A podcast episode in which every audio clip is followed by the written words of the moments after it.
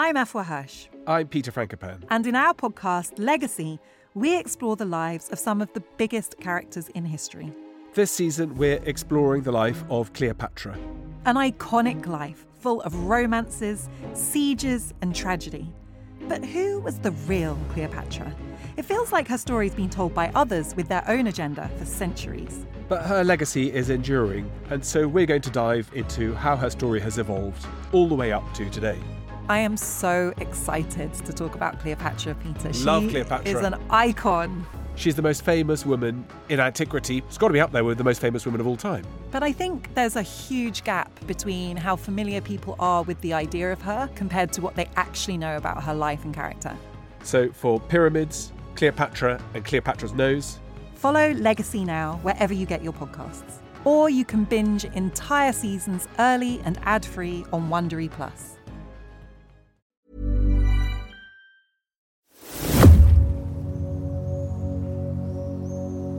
May 1572.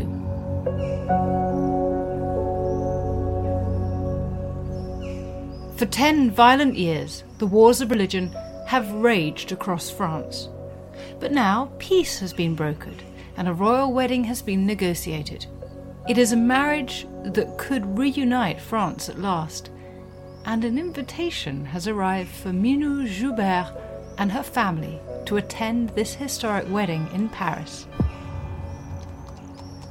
Minou Joubert is the protagonist of Kate Mosse's latest novel, The City of Tears, which comes out in paperback this month. And listeners to this podcast will know that August 1572, the time of the wedding, was not a good time for a Huguenot family to visit Paris. Operating on both a vast, epic scale across 16th century Europe and also very much telling the intimate, deeply personal story of one family, this historical thriller is a fascinating way into the religious differences cleaving Europe in the 1570s. Kate Mosse, OBE, is an internationally best selling novelist, playwright, and non fiction writer. Her books have been translated into 38 languages and published in 40 countries. She's the author of eight novels and short story collections. You'll almost certainly have heard of and probably read her trilogy of novels that begins with Labyrinth and is set in Languedoc in the 13th century, exploring the persecution of the Cathars. The City of Tears is the second book in a series of novels that start with the French Wars of Religion. The first was The Burning Chambers, which was a Sunday Times number one bestseller. Kate is also the founder director of the Women's Prize for Fiction, which means that she devotes as much time to furthering the careers of other writers as to her own work. As this and her novels suggest, she's an immensely generous, lovely, and creative person, and it is a great delight to welcome her onto the podcast.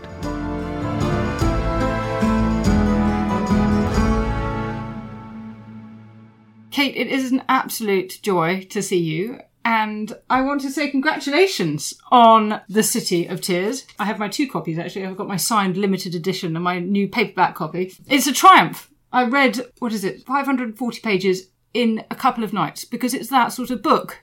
People always say hard to put down, but it's genuinely true in this case. And it was so nice also to read the sequel to The Burning Chambers because I've read that a few years back. So let's talk about this book and let's set the scene, I suppose. This is the second in a sequence of novels set against the backdrop of three centuries of history, we're told, from 16th century France and Amsterdam through to 19th century southern Africa. The first volume was The Burning Chambers, and I urge people to read both it and The City of Tears. But if they wanted to start with The City of Tears, what's the recap they need? Thank you, Susie. I haven't even seen a paperback copy, so you holding one up, that was rather lovely. So, The City of Tears, I worked really, really hard to make sure that all of the books can be read on their own. If you have read them all, you will get more from it, obviously, because you will know the ins and outs. But The City of Tears starts in 1572, where the family that we met in the Burning Chambers, the Joubert family, is all gathered in their castle down in Puivert in the southwest of France to make a decision as a family. Should they or should they not go to the royal wedding in Paris? Very straightforward, you know, set up scene. Now, Anybody who knows anything about the wars of religion in France will know that the most notorious engagement was the St. Bartholomew's Day massacre, which came after 10 years of very bitter religious civil war, essentially. And the whole of the Huguenot leadership was pretty much wiped out, and it changed the course of the war, and I would say changed French history. But of course, they don't know that because it hasn't happened yet. So it starts there, and it's the family that we know and the enemies of theirs that we know. We realise that those enemies are still there, there is something happening. There's quite a big dramatic event very early on, but some of the family do go to Paris. And so they arrive in Paris in August 1572. And the joy, and you and I would feel the same about this, is that the wedding is supposed to be, and indeed it does happen, on the 18th of August between the Protestant Huguenot, Henry of Navarre, who's the King of Navarre, and the Catholic Marguerite de Valois, who was the daughter of Catherine de' Medici and sister to the King. And the wedding has been brokered by these two very powerful women, Catherine de' Medici and Jeanne d'Albret, who was the Queen of Navarre. But she has died in mysterious circumstances. Some believe poisoned by Catherine de' Medici, but the wedding is still going to go ahead. And it's very straightforward. If these two gilded youths can be brought together, then maybe 10 years of war will stop. And of course, what happens next is part of the heart and the meat of the story. So you're setting your story against this complex religious background of the Reformation, of the French Wars of Religion, why did you choose to situate yourself in this period? Well, it's exactly the right question, but it's not how I write at all. So I never start with the period of history or even the characters. For me, it's always place. That makes so much sense. Yeah. no, so I would never think, well, do you know, I quite fancy the year 1912, and therefore I'm going to find a story for me. It's always for me about being somewhere and then hearing what I think of as the whispering in the landscape and the sense that here is somewhere that I can tell a story. So, with the City of Tears, even though obviously it is partly in Paris and partly in Chartres and the southwest of France, the bulk of the story is in the City of Tears itself, which is Amsterdam. Now, that is a place that I've gone to a lot as an author and love, and have always loved, and have always felt there was a story for me, but had never found it and then starting to write this big series of books inspired by the wars of religion in France, I realised that, of course, this was the moment, that this was the time that I was going to get to know Amsterdam. And this was the moment I was going to write about. And what was so fascinating about it was that when I was there, I was given a writer's fellowship by the Dutch Literature Foundation. And I was there for a month in 2019 and it was fabulous to be there and very unusual as a parent and a carer to have that time on my own. I was quite lonely actually. I found it quite odd to not have people at the end of the day. But what I discovered was that in every country, there are periods of history that everybody knows and other periods of history that are rather lost. So when I started to talk to my Dutch friends about the key moments that I needed to learn about, which in Amsterdam was 1578, this thing called the Alteration, which was when Amsterdam went from being a Catholic city to being a Protestant city in the space of an afternoon. And exceptionally, nobody died. I mean, it's almost the only engagement in all the wars of religion where nobody died. But when I would ask my Dutch friends, they said, We don't know what you're talking about. Because, in the same way, bearing in mind the name of your podcast, everybody in England, in particular, is taught about the Tudors but often people know nothing about the Stuarts and the Civil War, and you know they know Romans, Tudors, First World War. In Amsterdam and in Holland and Netherlands in general, it turned out that everybody knows the Golden Age. So that was a huge challenge, but it came out of wanting to put Amsterdam on the page. And the novel starts in Amsterdam, waterways, the Venice of the North, and that's it for me. It's place first, history second, made up people come third. That does make so much sense because one of the things I noted in reading this is that you really create a vivid sense of place. Your wonderful description of 16th century Paris or of Amsterdam. And I wanted to say, how do you do this? It's about standing in a place and listening. It's like being a detective or being an archaeologist. You're looking for the story beneath the story you can see.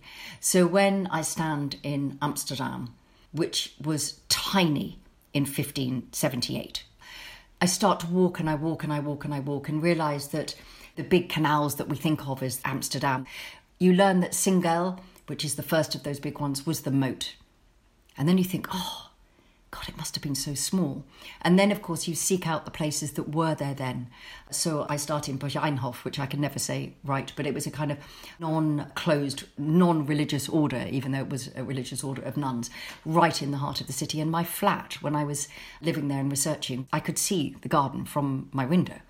So then you go and stand there and you strip away the 17th century buildings that were there after Amsterdam's big fires. And then you look at the church and you think, yes, but that church was here.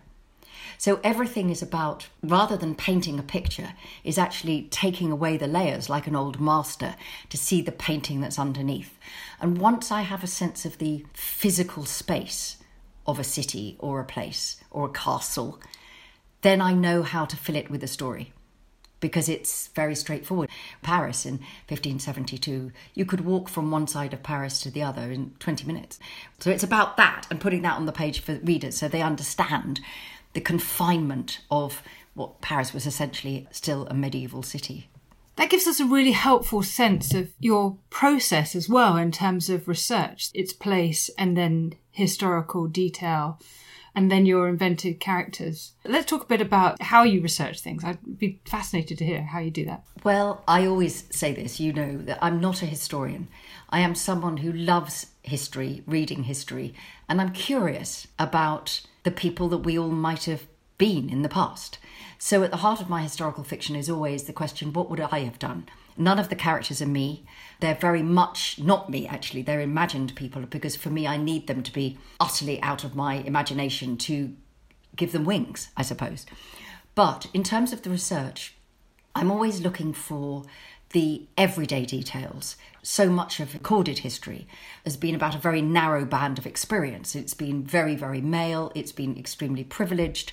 These things are changing. But when you go back to try to find out what a, for want of a better word, an ordinary woman might have been like, you realize that all the paintings that you see of the 16th century, you're seeing mostly court clothes. So you're seeing people not just in their Sunday best, but the clothes that they would go out to open Parliament with. Well, obviously not open Parliament in the 16th century, but that sort of thing. So the minute you start to think of it in those terms, you think, okay, so what would a real woman walking around the streets of Paris be wearing on a day to day basis? And for me, it's about going into the archives and reading letters, reading wills, wills are terribly revealing.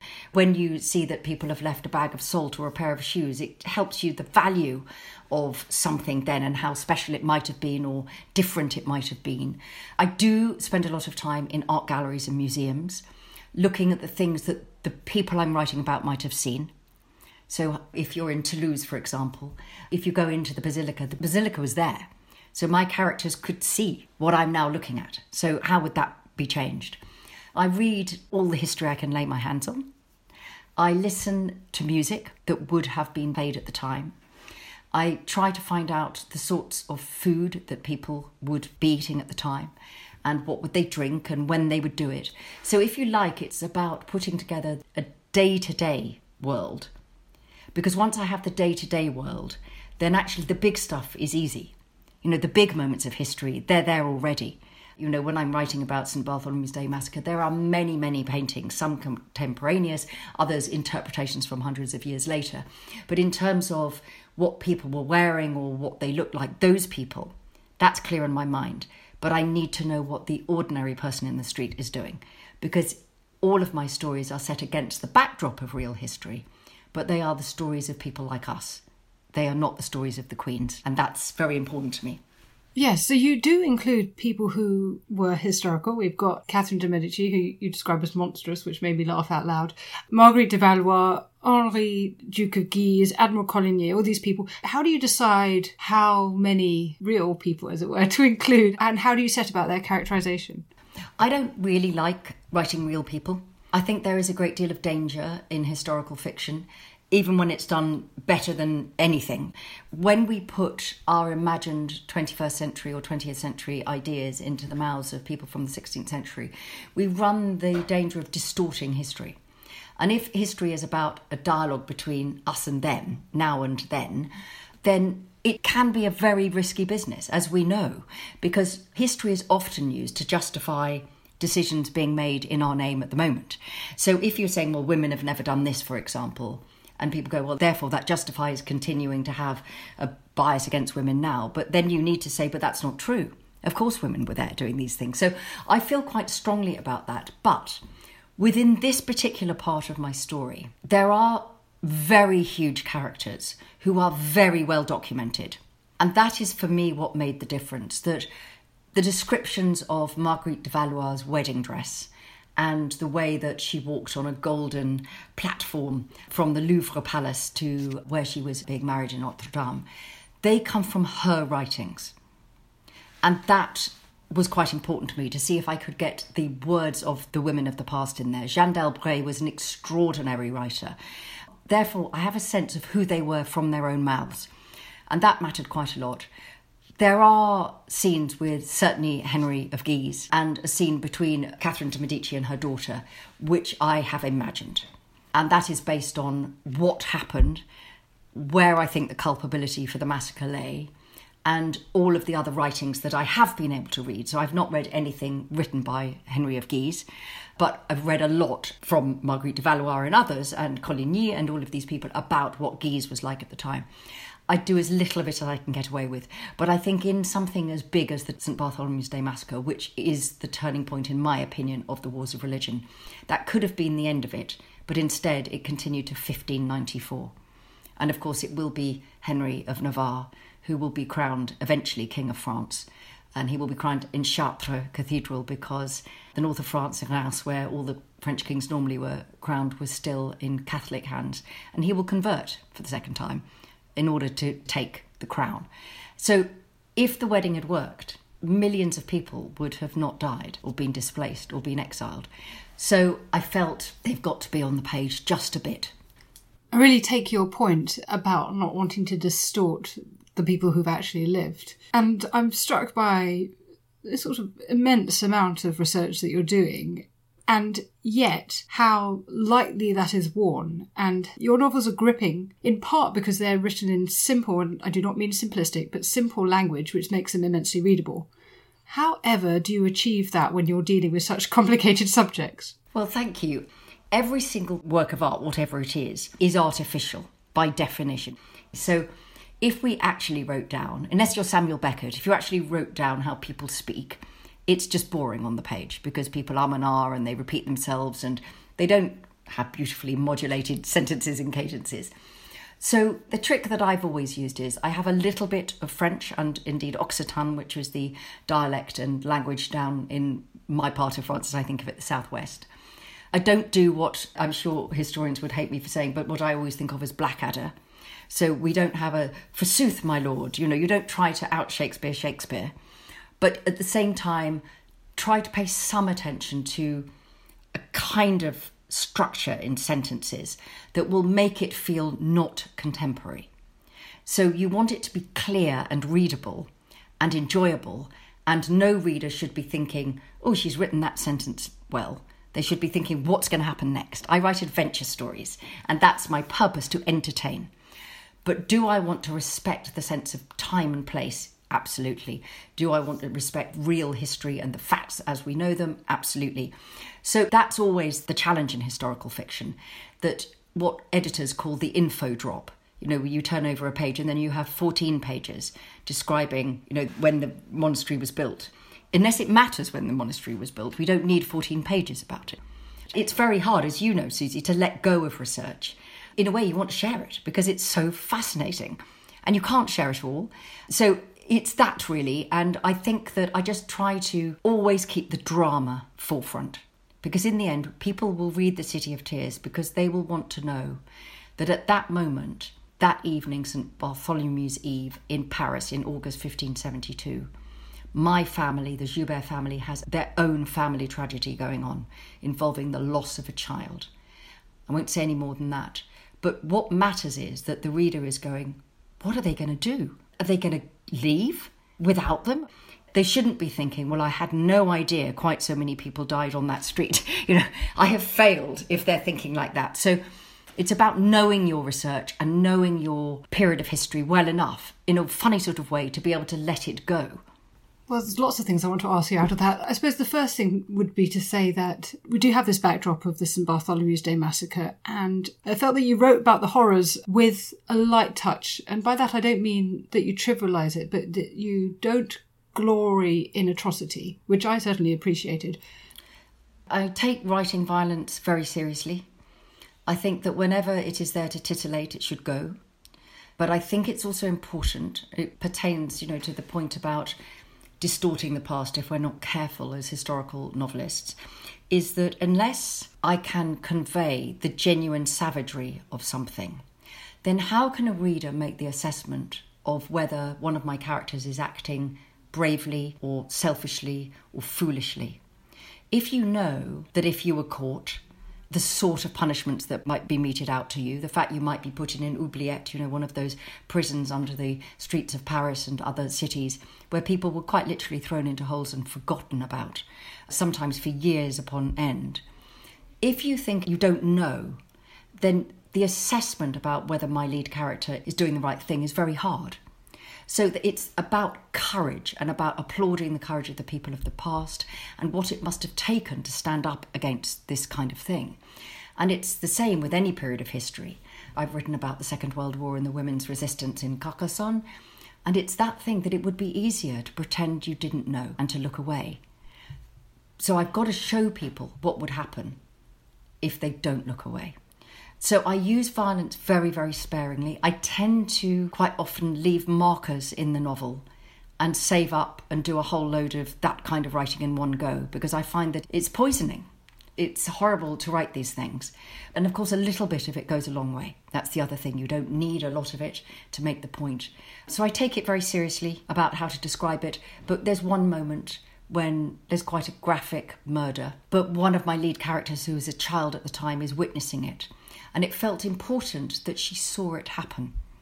Because everything about her character, in a way, is influenced by the fact of having seen that. She ceased to become a child at that moment and learnt that there was always a negotiation. You could save yourself by talking.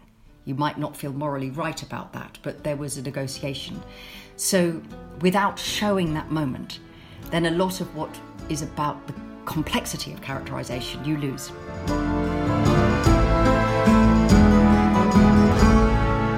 Okay, Tristan, you got 50 seconds. Go. Right, so Dan's given me a few seconds to sell the Ancients podcast.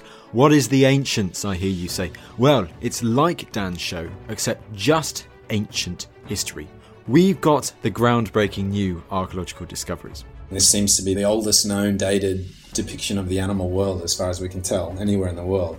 We've got the big names. It's one of those great things, Pompeii. It's kind of forever rising from the dead and from destruction. We've got the big topics. The man destroys seven legions in a day. No one in history has done that. Subscribe to the Ancients from History Hit, wherever you get your podcast from.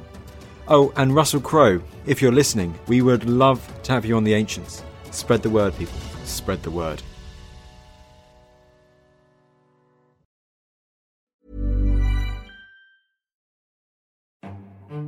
This is After Dark Myths, Misdeeds, and the Paranormal.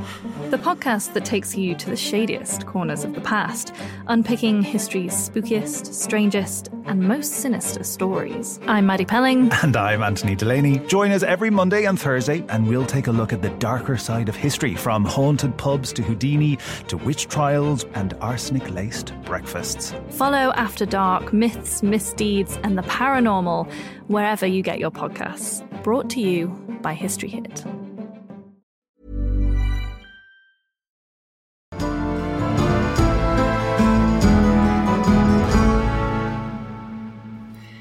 One powerful theme that returns in the book is that of orphans, or perhaps more precisely, children separated from their parents, children with unknown origins, forgotten pasts.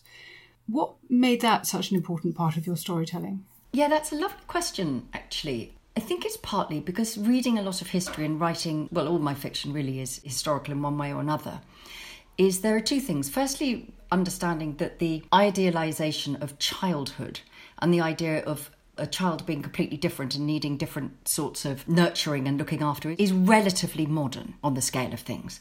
The idea, you know, in a way that children were little adults and children quite often ascended to the throne at the age of nine in the most corrupt times of the Catholic Church there were bishops that were two. So, this idea of children needing to be protected and looked after and they're not capable of making decisions, this is quite a modern thing. But also because at the heart of my stories, it's about the unheard and underheard stories of women that have been left out of the history books. One of the things that you can't help but notice is that girls that are orphaned or have no mother in particular often have more agency because they are not being kept in a domestic environment, if you like. They're not being told women can't do this because if they don't do it, then they'll all starve. So it's weird because I have children and it's one of the great joys of my life being a mother. And I will really enjoy soon, I hope, being a grandmother. And I had a very close relationship with my mother and I'm a carer for my mother in law. So it's very odd. But within my fiction, therefore, often I write women without mothers because they have had to step outside of a prescribed path, and that often has been liberating for them. And it's the same question if you are a parent or a carer. It's the biggest nightmare, isn't it? What if something happened to my child? This is a lost child story at the heart of it, and that idea that you would never quite stop thinking that they might be out there to be found and how would that affect everything about your life going forward? So, a lot of us who are novelists, you know, we ask ourselves questions through our fiction. Don't necessarily get any answers, but you do ask the questions. Yes, I mean that is the emotional heart of the novel, I suppose, that moment, and it's the one that I found very moving and was kind of railing against the decisions that were being made. And it became clear to me how very difficult it would have been to find people when they went missing in the sort of age before mass communication. You know, it's not like you can look them up on the internet or have phones or anything. That is the most extraordinary thing. And most of us, if we're lucky enough to live in a peaceful place in a peaceful time with relative freedoms and all of these things, we don't have any idea of what that would be like. But you read any novel about war or mass displacement or even just watching on the news when a bomb goes off and nobody knows and now we do have, as you say, communications, and they make all the difference. But then they absolutely didn't at all. And so I just thought of all those people, you know, your beloved brother or your beloved sister or your child or your husband or your wife or your aunt or whoever it was. You might never know what had happened to them. And on that night, so many people died in Paris. Estimates, of course, vary wildly, but you know they tend to go between about three thousand people and about five thousand people, with 10,000 people being murdered in copycat massacres in 12 other French cities in the two weeks after the St. Bartholomew's Day massacre. And you just think of all those unclaimed people and all those people who spent the rest of their lives with this ache of unknowing. And that's a very powerful and corrosive emotion, obviously. And I wanted to ask the question could Minou and her family, could they make a life for themselves in Amsterdam? Would it ever go away? And of course, the answer is no, it never does go away. Do you think that the contemporary echoes, and by which I mean today's echoes of these stories, are influencing you as well? Because you're thinking here about the great displacement of peoples, the creation of refugees. You note in your introduction that the word refugee is actually associated with the Huguenots. And this, of course, speaks to our age as well as to the 16th century. Do you think that influences your writing? It doesn't influence my writing or my decisions at all, in that historical fiction only works if it is absolutely and with as much integrity as the author can manage set in the place and time in which it's set. There are many attitudes, particularly towards women, that you and I would find pretty repugnant, but that is what people thought. So you can't put your 21st century eyes on this if you want to create the world, you've got to create the world that they would know. One of the biggest areas of this, I would say, is about the existence of God and religion. For example, that it just was everywhere like air. There were one or two people who might have said, I'm an atheist, I don't believe in God. But basically, the whole of this society, God was a given, for example. Now, this is hard, certainly speaking in Britain today, which is not a country that is defined by religious state or religious belief to imagine that. It's not something that people just did on a Sunday. So things like that, you have to be very, very careful. But do I think that people bring their views and what they know to the reading of the book, yes, I do.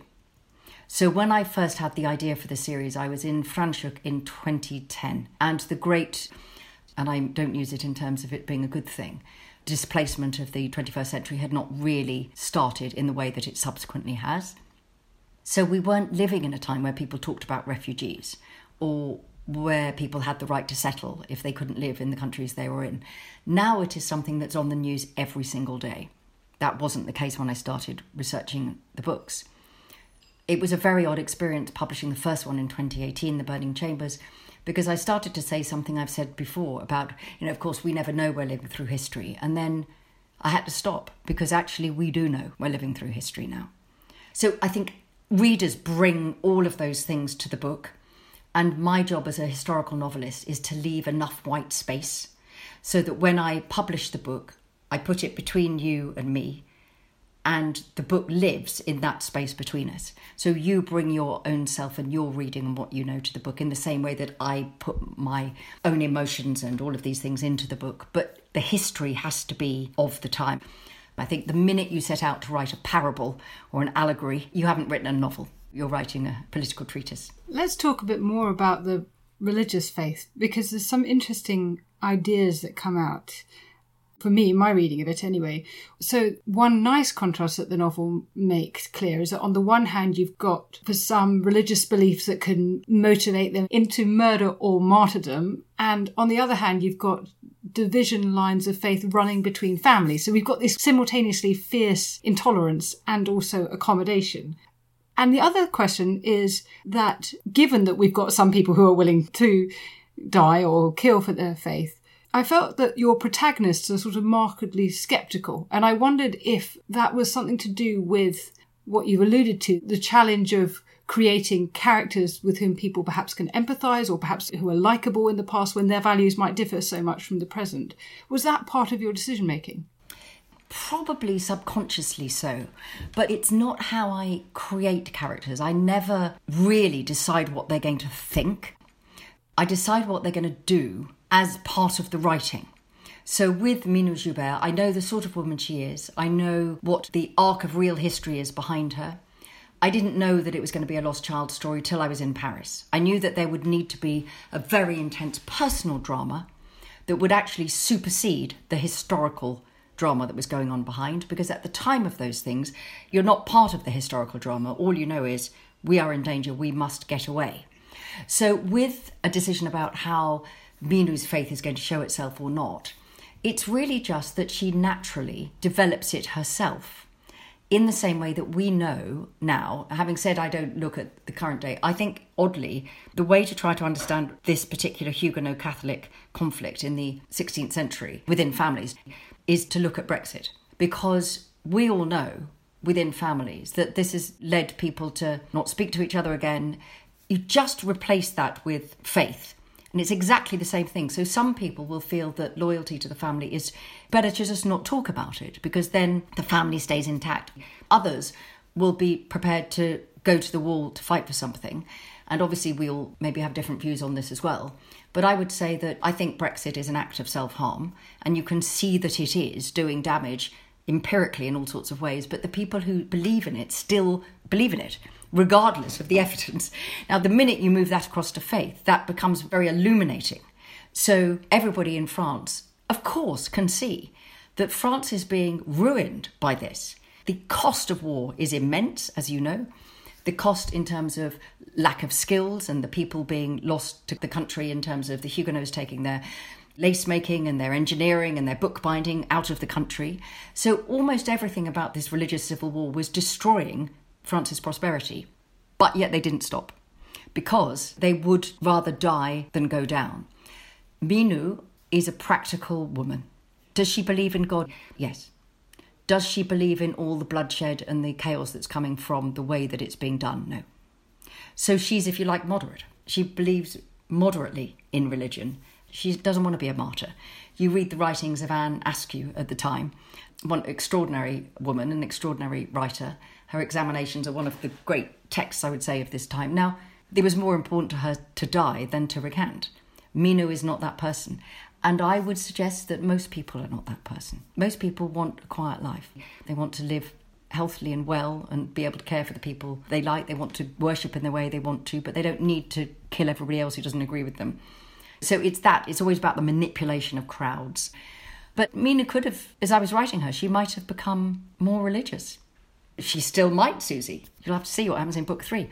But I let the character tell me who they are in that way. This is such a mystical thing for me as a historian to hear. yeah, I'm sure. Yeah. I love hearing it, but it sounds like magic. The other thing to say, I suppose, about religion is that the setting of your narrative pivots on the contrasting responses to toleration that are adopted in Paris, i.e., not at all, and Amsterdam, as you talked about before with the alteration of 1578. And I got the impression that these radically different outcomes and how they became outcomes, that movement through chronological linear time, fascinated you. It absolutely did. You look at the two pivotal moments, and the story of the alteration in Amsterdam in May 1578 is utterly extraordinary. Basically, all of Europe is riven by religious wars, and Catholic Spain has a big old foothold in the lowlands. And in the end, the division will be the Catholic bit of it will become Belgium, and the Protestant bit will become the Netherlands. This is very, very, in a nutshell, kind of thing. So there's a great deal of fighting. It's what's called the Sixty Years' War is happening in the Netherlands. And William of Orange, this is difficult because all of them are called William of Orange, pretty much. So you lose track of which one you're talking about. So not the one that comes over and takes over in the UK, obviously, but we're talking about the 16th century. And little by little, the Calvinists, really, as they are, slightly different from the Huguenots, but they're all Protestants, if we think of it in those terms, are making great inroads. There's been a lot of savagery from the Spanish forces. The Catholics are seen as barbarians. And little by little, a kind of swathe of Protestantism is moving down the Netherlands. And in the end, you are left kind of with Amsterdam as a Catholic island in the middle of this. And Amsterdam had been ruled by the burghers for 40 years, Catholic burghers. And yet, on the afternoon of the 26th of May, the Calvinist forces essentially storm the Stadthaus, the council chamber, and essentially say, You lot, you need to go now. And they are escorted down to barges, waiting to take them out to ships on the sea that is outside of Amsterdam, the I, spelt I J. And off they all go and a few of the very hated Greyfriars are duffed up, so there is some bloodshed. But nobody dies. After 40 years, nobody dies. And I just had to get to the bottom of this because it is inexplicable in this very savage period of history that that should happen. You know, we've got all of the English history, we know what's going on, we know what's going on in Spain, we know what's going on in Holy Roman Empire, we know all of these things, but yet. And I asked my Dutch friends, not historians, but my friends in Amsterdam and Utrecht. And they said, well, the thing is that religion would not be more important than trade. And I said, okay, tell me more about that. They said, this is what we would now call a middle class trading city. They're not going to destroy their trade for the sake of something. They want power. The Protestants think the Catholics are corrupt. They want not to be in hock to Rome. There are all sorts of reasons, but at the bottom of it, this is a trading nation. And what I also love is we know about the Golden Age in the Netherlands, which is coming 100 years later. And partly, why does it happen? It happens because Amsterdam and the Netherlands took the refugees in. They massively swelled their population. They let all the Huguenots come. It was one of the biggest places. And there they brought their skills with them and helped build a tiny nation a century later into a world superpower because they let the refugees in. And obviously, I'm an optimist, and obviously, I'm always all things must be lovely in the garden. But I just love that because it's like, yeah, you do the right thing, that you reach out your hand to somebody in need, and bam, you know, you transform your country. Now, we're not going to get caught up into colonization and the Dutch East India Company and any of those things, but that at the bottom of it, the Huguenots are at the bottom of that as well. So, for me, all of these things about history and writing about the real history and discovering these pivotal moments is about, oh, wow, what happened next? You know, it's just telling a story. Did it differ as an experience, or has it differed as an experience writing these novels by comparison to writing the Labyrinth trilogy? So, partly in the same region of France, not Amsterdam, but two centuries earlier. Yes, it has, because each of the books is set in a different place. People listening who've read any of my other fiction will know that Chartres is a place that I've written about before, particularly in Labyrinth. And I did want to go back to Chartres because I knew that Henry would be crowned there in 1594. So therefore, I thought I'm going to enjoy revisiting Chartres. You know, I've been there in the medieval period and I've been there in the contemporary period, so I don't know about it there. With Carcassonne, we have spent several months every year there for 32 years. So I know the streets of Carcassonne like the back of my hand, as the old shabby phrase goes. I don't know Amsterdam like the back of my hand. I don't know Franschhoek in South Africa like the back of my hand. I know Paris well, but it's not my city in the same sort of way. So it has meant that with each of the new books, and the third book that I'm just about to start writing is set partly in the Canary Islands and partly on the sea. And that's going to be a challenge for me because I like a wood you know, I like big, epic landscapes. So a confined landscape of a ship is going to be a very different type of writing challenge. So that has made it quite different. In terms of the emotional thread of the story, the way that in the end it's about what does this character want? Why can't she have it? Who is stopping her having it? What are the consequences going to be? The emotional heart of writing a novel, that isn't any different.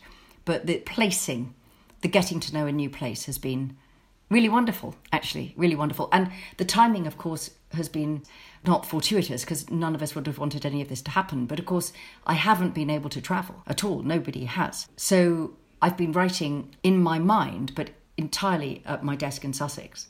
I went to Carcassonne in October, and that was the first time I'd been there for 16 months, and that's the longest in 32 years that I've not been there. And of course, it was wonderful to be back. But it was interesting to not have that physicality of place, which I rely on so much as my inspiration, you know, when I was sitting here writing. Yes, I miss France very much. That's another point. But actually, no, it is related actually, because now that you have written these brilliant books, Labyrinth, of course, was extraordinarily successful, and even the first in this series was a Sunday Times number one bestseller it makes it possible, I suppose, to do the sorts of historical novels that perhaps there might have been resistance to. I guess what I'm wondering was the resistance. I've always found it impossible to get any TV programmes about French history commissioned if they don't involve Marie Antoinette or possibly Louis XIV at a push. But you've done it. Well, I think you're right. I think that there is less interest in historical France than you'd imagined. And I think the reason that my readers have been so wonderful and supportive is because they don't think they're reading French history. They're reading a love letter to Carcassonne or a love letter to Amsterdam. And that's why I stressed so much that my inspiration comes from place, because that I think is what people are connecting to. I still get letters all the time from people saying, I read Labyrinth, I read The Burning Chambers, it made me go to Carcassonne, which I love. And then, of course, I become terribly protective and want to say, Did you like it? You know, I want them to like it, and all of these kind of things. So there is a bias against French history. And I think sometimes people forget that the Tudors were our lot. That's that story. And that these things were happening at the same time in another country, and they don't care about the Tudors. they care about their people. Well, this is part of, you know, my Women in History campaign and the book that I've been writing at the moment, is that one or two people are taken to represent the whole. So you can have a French woman, but it does have to be Marie Antoinette. You know, you can't have anybody else. And I think we must resist that because that plays into the narrative of the one exceptional woman and that she was the only one. Whereas we know that lots and lots and lots of people were there. At one point in The City of Tears, you talk about Minou keeping a journal and this awareness that people in the future might have few accounts of the voices of ordinary women. And you've just mentioned that you've been working on a book. Tell us about this next book as well. Well, the next book is called Warrior Queens to Quiet Revolutionaries It's come out of my global Women in History campaign. And when I was publishing The City of Tears in hardback, it had already been delayed because of the pandemic. And we delayed it, unfortunately, to January, the deepest lockdown that ever happened. So I never saw the book in a bookshop because it came out and It never was in a window, it was never on the shelf. You know, it was the most bizarre experience. So I wanted to do something celebratory. So I simply put out a call on social media and then I asked various reputable people and friends that I knew to name one woman in history they wanted to celebrate or they thought should be better known. And it was that. It was just a bit of fun, if you like. But of course, partly because we were all in lockdown, it was just one of those things. I had thousands of nominations, thousands of people suggesting women, lots of them well known, and many of them I'd never heard of. And that was a joyous experience. And out of that, I started to think, you know, this is just a very interesting discussion about how easily women disappear from the history books. So, asking the questions about who writes history, who gets to decide what matters. That phrase, the silence in the archives. If people don't put the documents in in the first place, then they're not there to be found, are they? You know, so. The book is that really. It is a celebration of extraordinary women, divided by category rather than by period of history because I felt that that was very interesting. You know, when were the first female doctors? Well, were they in Edinburgh in 1860? Probably not. You know, it's about common sense and also about being able to say every time somebody says, well, there's never been any dot, dot, dot, women composers say, you'd be able to hold up the book and go, well, I beg to differ. There have been these. But running alongside that, it is partly a family memoir because I discovered really very recently that my great grandmother was actually a well known Victorian novelist who, when her most famous novel, The Vicar of Langthwaite, came out in 1893, the Prime Minister Gladstone actually wrote about it, saying it's a great joy to have, you know. But yet, all of her books are out of print. I could find virtually no reference to her at all anywhere on any archives research, you know, Wikipedia, any of these places you might go in lockdown in particular. And so that kind of forms the spine of it is how can it happen that somebody even really very well known in their day vanishes from the record. And what is this about legacy and protecting women's legacy?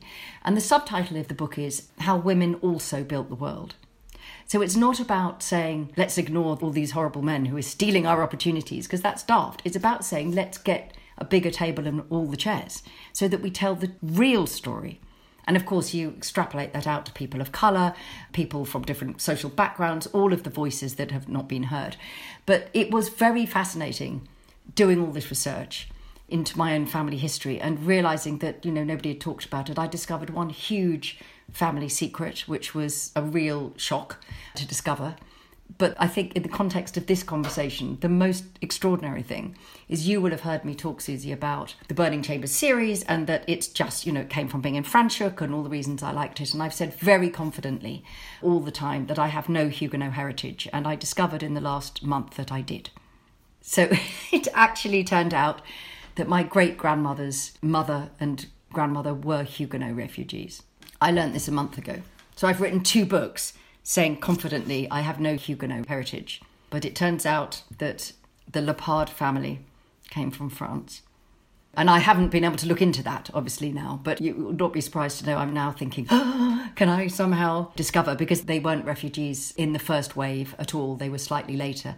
They came across in the 18th century, and that's never been my period of history. So I have fewer frames of reference for that. But it's just the most wonderful thing about research, as you know. It's those moments when everything changes. So interesting as well that you have a great grandmother who was a novelist, and you have ancestors who were Huguenot, and you are a novelist who has written books about the Huguenots. Amazing how these things come out. I know, it's completely incredible. And what I hope about the non-fiction book, it comes out in October, and it is a celebration. It comes out of years of doing historical research about women's lives, because as you know, that's at the heart of all my fiction.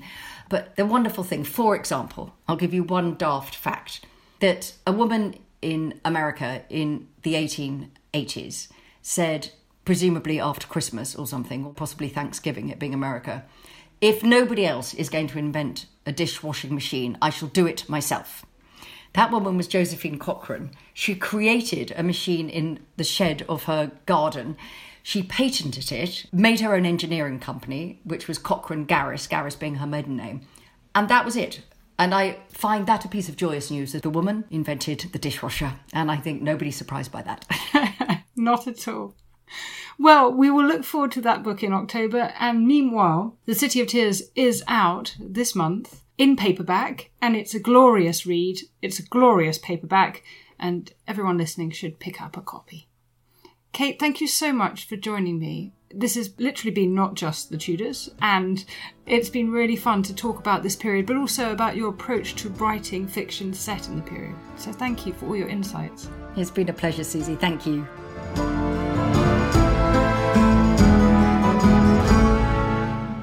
Thank you so much for listening to Not Just the Tudors from History Hit. Take a moment, if you would, to rate the podcast wherever you listen to it, including on Spotify. It really helps new listeners find the show, and we want to spread the Tudor and not just the Tudor love. History is full of extraordinary people, the Tudors being just a handful. In my latest film on History Hit, we meet Bess of Hardwick and go inside the incredible house that she built, a house that defines the elegance and grandeur of the Elizabethan age, a house fit for a woman who climbed to the top of the Tudor social ladder.